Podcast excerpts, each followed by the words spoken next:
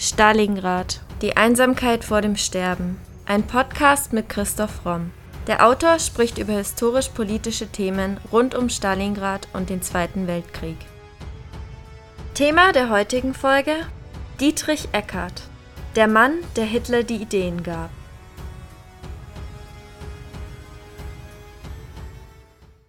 Hans-Günther Riccardi hat einmal gesagt, Hitler lässt sich in der Hand von Eckhart formen wie Wachs. Begierig nimmt er alles auf, was ihm der väterliche Freund einredet. Doch wer war Eckhart eigentlich? Dietrich Eckart sagte selbst einmal, den Zufall gibt es nicht. Was um dich lebt und leibt, entspringt aus deinem Sein, wenn's dir auch dunkel bleibt. Er selbst hatte wohl einige dunkle Seiten. Er war Studienabbrecher, zeitweise kurz vor dem Bankrott und morphiumsüchtig. Mehr Theaterkritiker als Dramatiker, das Dunkel war ihm wohl bekannt. Seine Geschichte erzählen wir in der heutigen Podcast-Folge. Johann Dietrich Eckart wird am 23. März 1868 als katholischer Sohn eines evangelischen Notars in Neumarkt in der Oberpfalz geboren. 1878 stirbt seine Mutter, da ist er zehn Jahre alt und er wächst ohne sie auf. Nach dem Gymnasium studiert Dietrich zunächst Rechtswissenschaften in Erlangen, später Medizin in München, was er jedoch bald darauf abbricht. Bereits als Student ist er morphiumsüchtig und nach einer Entziehungskur nimmt er dann seine Tätigkeit als Journalist, Literatur- und Theaterkritiker auf.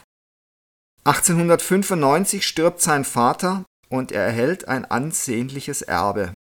Das bringt er allerdings in den nächsten vier Jahren durch, so dass er dann 1899 mittellos nach Berlin zieht, wo er sich erfolglos als Dichter und Dramatiker versucht, obwohl er vom Generalintendanten des Schauspielhauses Georg von Hülsen-Häseler unterstützt wird in den folgenden Jahren entstehen neben Gedichten, Novellen, Romanen einige Theaterstücke, wie zum Beispiel Der Froschkönig, die dann allerdings erst im Dritten Reich aufgeführt werden.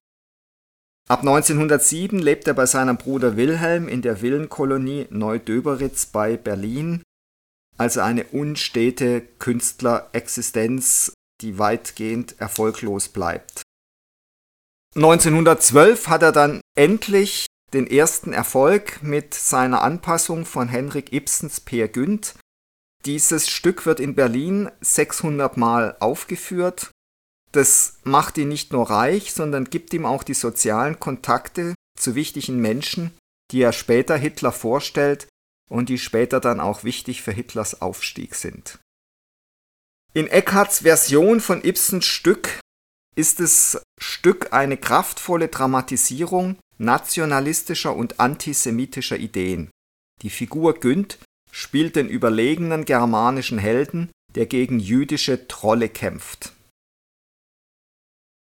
1913 heiratet Eckart die wohlhabende Witwe Rose Marx aus Bad Blankenburg. Danach zieht er nach München zurück, wo er in Verbindung mit der rechtsradikalen Thule-Gesellschaft und dem Fichtebund kommt. Dort etabliert er sich als Verfasser rechtsradikaler und antisemitischer Traktate. Eckhart selber muss nicht mehr in den Ersten Weltkrieg. 1915 gründet er den Hohenreichen Verlag und veröffentlicht sein Drama Heinrich der Hohenstaufe. In diesem Drama postuliert er einen weltweiten Führungsanspruch des deutschen Volks. Nach der deutschen Niederlage im Ersten Weltkrieg gründet Eckart 1918 die antisemitische Wochenschrift auf gut Deutsch, bei der zeitweilig auch Gottfried Feder und Alfred Rosenberg mitarbeiten, der später als Nazi-Ideologe noch sehr bekannt werden wird. In der Zeitschrift wendet Eckart sich in scharfer Form gegen die Weimarer Republik. Er bewirbt einen rassistisch begründeten Antibolschewismus und Antisemitismus also es wird damals schon die Mehr in die Welt gesetzt, dass die Juden den Kommunismus, den Bolschewismus erfunden haben und verbreiten. Am 30. Mai 19 hält Eckhart einen Gastvortrag vor der völkisch-antisemitisch ausgerichteten Münchner Thule-Gesellschaft. An diesem Vortrag ist auch Alfred Rosenberg, Gottfried Feder und Rudolf Hess, der später der Stellvertreter von Hitler wird, anwesend. Seit den 60er Jahren wird in verschwörungstheoretischer Literatur die Legende verbreitet, dass Eckhart und Rosenberg Mitglieder dieser Gesellschaft gewesen seien das ist nicht eindeutig klar, ob das so war, wie auch bis heute vieles im Dunkel liegt, was diese Thule-Gesellschaft alles getrieben hat. 1919, am 14. August, hält Eckhart seinen ersten Vortrag vor den Mitgliedern der Deutschen Arbeiterpartei, der Vorgängerorganisation der NSDAP. Kurz darauf lernt er Adolf Hitler kennen, auf den er fortan einen starken Einfluss ausübt. Als ein belesener und menschenkundiger Mann leiht und empfiehlt er Hitler Bücher, schult seine Umgangsform, korrigiert ihn im Ausdruck und öffnet ihm viele Türen. Für Hitler ist Eckhart vor allem aufgrund seiner Kontakte zu antisemitischen Angehörigen der höheren Gesellschaft Münchens wichtig. Durch ihn lernt Hitler den Klavierbauer Edwin Bechstein und den Polizeipräsidenten Ernst Pöhner kennen. Außerdem schafft er für Hitler wichtige Kontakte zu Geldgebern der NSDAP, wie zum Beispiel Brosig, Fritz Thyssen, den Daimler-Werken und dem Bayerischen Industriellenverband. Primär handelt es sich dabei um kleinere Summen, aber trotzdem können diese über die Existenz oder Nichtexistenz einer kleineren Partei entscheiden. Eckart agiert als Hitlers Mentor, Freund und Ideengeber. Er entwickelt zu dem 21 Jahre jüngeren Hitler eine Art Schüler-Lehrer-Verhältnis. Trotz seiner Lehrerfunktion bewundert Eckhard Hitler aber für seine charismatischen Fähigkeiten und bezeichnet ihn in der Öffentlichkeit als kommenden Messias. Eckhart sieht Hitler als Verkörperung der Person aus seinem Gedicht, das die Heraufkunft eines nationalen Retters prophezeit. Berühmt von Eckhart sind folgende Zeilen eines Kerls, der ein Maschinengewehr hören kann. Das Pack muss Angst in die Hosen kriegen. Einen Offizier kann ich nicht brauchen, vor denen hat das Volk keinen Respekt mehr. Am besten wäre ein Arbeiter, der das Maul auf dem rechten Fleck hat. Verstand braucht er nicht viel, die Politik ist das dümmste Geschäft der Welt. Eckert fordert also jemand, der eine saftige Antwort für die Roten hat und nicht ein Dutzend gelehrte Professoren, die zitternd auf dem feuchten Hosenboden der Tatsachen sitzen, wie er es formulierte. Zeitgenossen wie Hermann Esser bezeichnen Eckert als einen der wichtigsten Menschen in Hitlers Umfeld. Er soll Hitler zwischen 1920 und 1923 nicht nur die Steigbügel gehalten haben, sondern ihm auch geistig und materiell mehr gegeben haben als irgendjemand anders. Ebenso sagt Esser, dass es eine innere Übereinstimmung zwischen Hitler und Eckart geben hätte. Otto Dietrich sieht das ähnlich. Er sagte, Eckart ist für Hitler der Mann, der nach seinen eigenen wiederholten Äußerungen die größte Bedeutung für sein Lebenswerk gehabt hat. Er war Hitlers bester Freund und man kann ihn als seinen geistigen Vater bezeichnen. Sein fanatischer völkischer Patriotismus und sein radikaler Antisemitismus haben auf Hitler gerade am Ausgangspunkt seiner politischen Laufbahn den größten Einfluss ausgeübt. Hitlers Sekretärin Christa Schröder sieht die Beziehung zwischen Hitler und Eckhart in ähnlicher Weise. Dieser, wie sie es nennt, Wohltäter und väterliche Freund habe einen unmittelbaren Einfluss auf Hitler gehabt und sei der einzige gewesen, zu dem Hitler aufgesehen habe. Er habe ihn sogar als seinen Lehrmeister betrachtet, als seinen getreuen Eckehard. Hitler sagt selbst, dass diese Freundschaft zu dem Schönsten gehörte, was ihm in den 20er Jahren zuteil geworden war. Und er meinte, Eckhart habe Gedichte geschrieben, so schön wie Goethe. Interessant ist hier nicht nur Hitlers Kunstverständnis, sondern eben auch die Tatsache, dass ja beide, Eckhart und Hitler, gescheiterte Künstler sind. Und da gab es sicher eine ganz besondere Verbindung zwischen den beiden. Bereits 1919 prägt Eckart den Begriff Drittes Reich. Damit meint er eine Verbindung aus christlichem Millenarismus und politischem Ziel. In seinem Aufsatz zu Luther und der Zins verwendet Eckhart den Begriff Drittes Reich im Zusammenhang mit dem Nationalsozialismus und zeigt zugleich auf seinen Einfluss auf Hitler. Dort heißt es Zeichen und Wunder geschehen, aus der Sintflut will sich eine neue Welt gebären. Jene Pharisäer aber greinen um elende Notgroschen. Die Befreiung der Menschheit vom Fluche des Goldes steht vor der Türe. Nur darum unser Zusammenbruch, nur darum unser Golgotha. Heil ist uns Deutschen widerfahren, nicht Jammer und Not, so arg wir es auch jetzt noch empfinden. Nirgends auf Erden ein anderes Volk, das fähiger, gründlicher wäre, das dritte Reich zu erfüllen, denn unseres. Veni Creator Spiritus. Interessant ist, dass eben bereits Eckhart die Sprache der Bibel für sich in Anspruch nimmt, um sie dann eben mit nationalsozialistischen Inhalten zu füllen. Das hat ja Hitler und hat auch Goebbels später immer wieder gemacht und das ist bei den Deutschen auch leider immer wieder sehr gut angekommen. Interessant ist auch, wie sehr man sich hier vom Materialismus distanziert, vom Fluche des Goldes. Und später muss man sagen, es gab nirgendwo mehr Korruption, mehr Bereicherung, mehr Gier als im Dritten Reich. Also auch hier stehen die Forderungen vorher und nachher das Umsetzen, die Realität hinterher in einem denkbar krassen Gegensatz. Interessant hier auch Punkt 24 des Parteiprogramms der NSDAP. Dort steht, die Partei als solche vertritt den Standpunkt eines positiven Christentums, ohne sich konfessionell an ein bestimmtes Bekenntnis zu binden. Sie bekämpft den jüdisch-materialistischen Geist in und außer uns und ist überzeugt, dass eine dauernde Genesung unseres Volkes nur erfolgen kann von innen heraus auf der Grundlage Gemeinnutz vor Eigennutz. Das wurde dann später in dem Satz ausgedrückt, du bist nichts, dein Volk ist alles.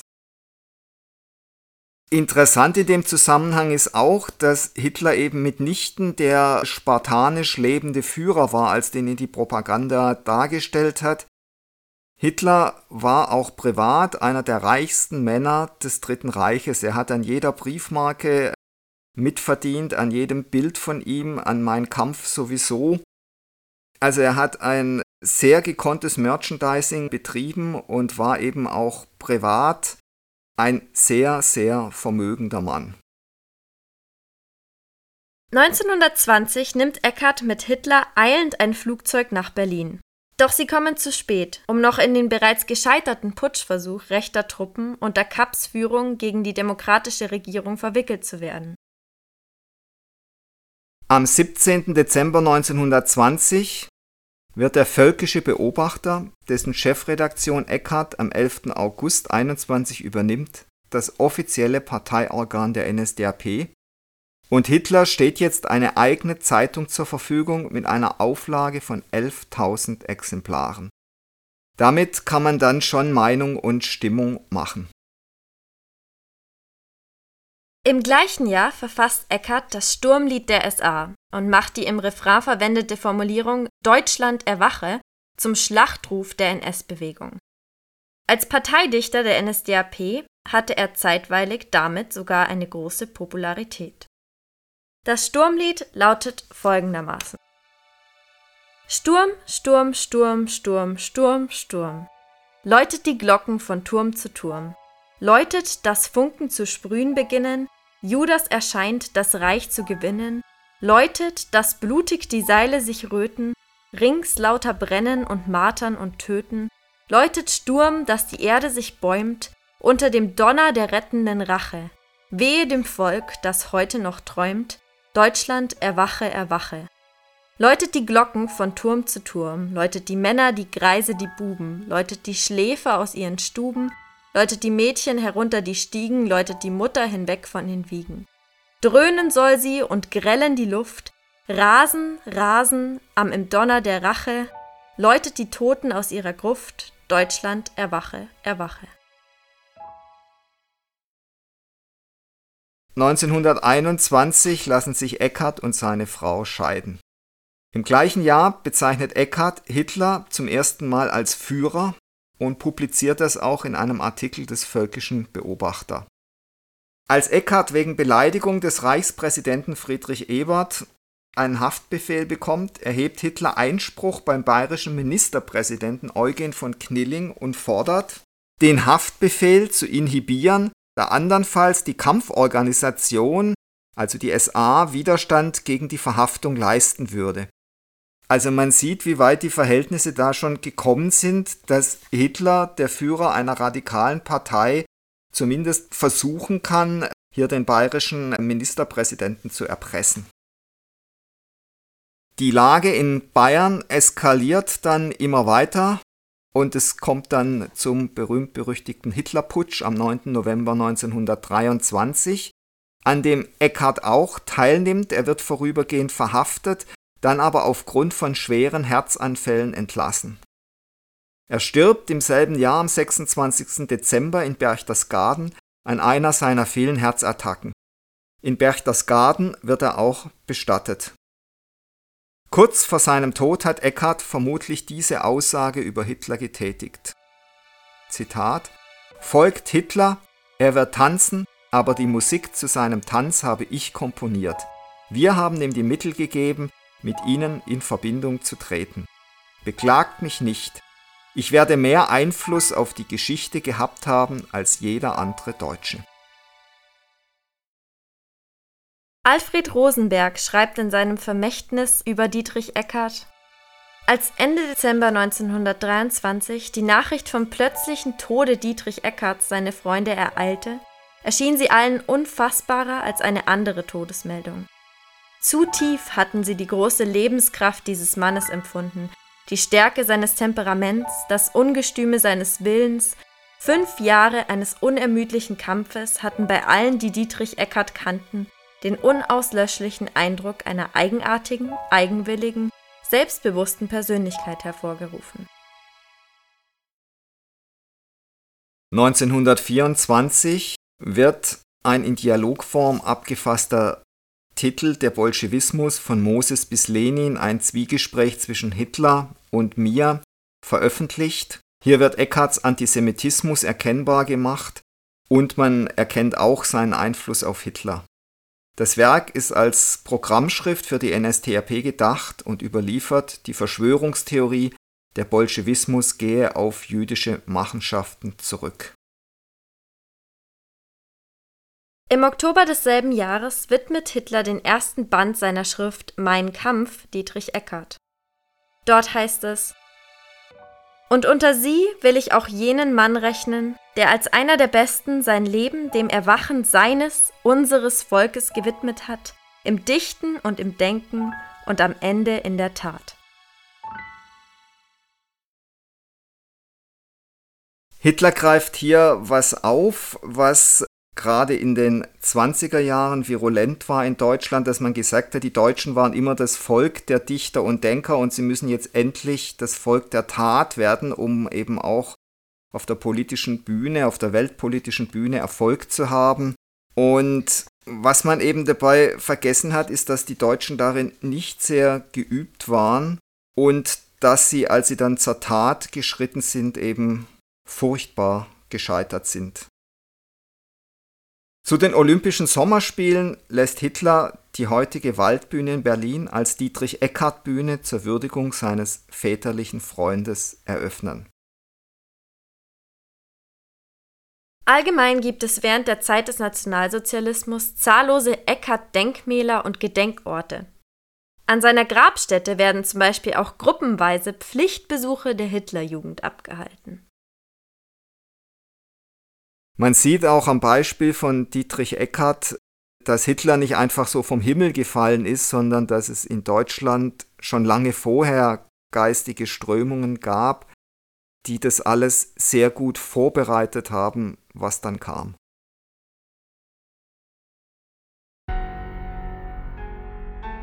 Das war Folge 108 unseres Podcasts Stalingrad, die Einsamkeit vor dem Sterben.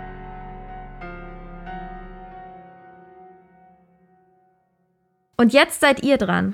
Was wollt ihr über den Zweiten Weltkrieg wissen? Welche Fragen quälen euch schon länger? Schreibt sie uns und wir versuchen sie in den nächsten Podcast-Folgen zu beantworten. Meldet euch doch auf Instagram unter primero-verlag oder per Mail an primero.primeroverlag.de. Wenn euch unser Podcast gefällt, würden wir uns sehr freuen, wenn ihr uns mit dem Kauf unserer Bücher unterstützt. Neben dem Historienroman Stalingrad, Die Einsamkeit vor dem Sterben, ist auch die Gesellschafts- und Mediensatire Das Albtraumschiff, Odyssee eines Drehbuchautors im Primero Verlag erschienen. Wie viele tausend Stalingrad-Zuhörer bereits bestätigen, es lohnt sich. Bei Fragen, Anregungen oder Kommentaren zu unseren Podcast-Folgen schreibt uns gerne auf Instagram unter primero-verlag oder per Mail an primero.primeroverlag.de.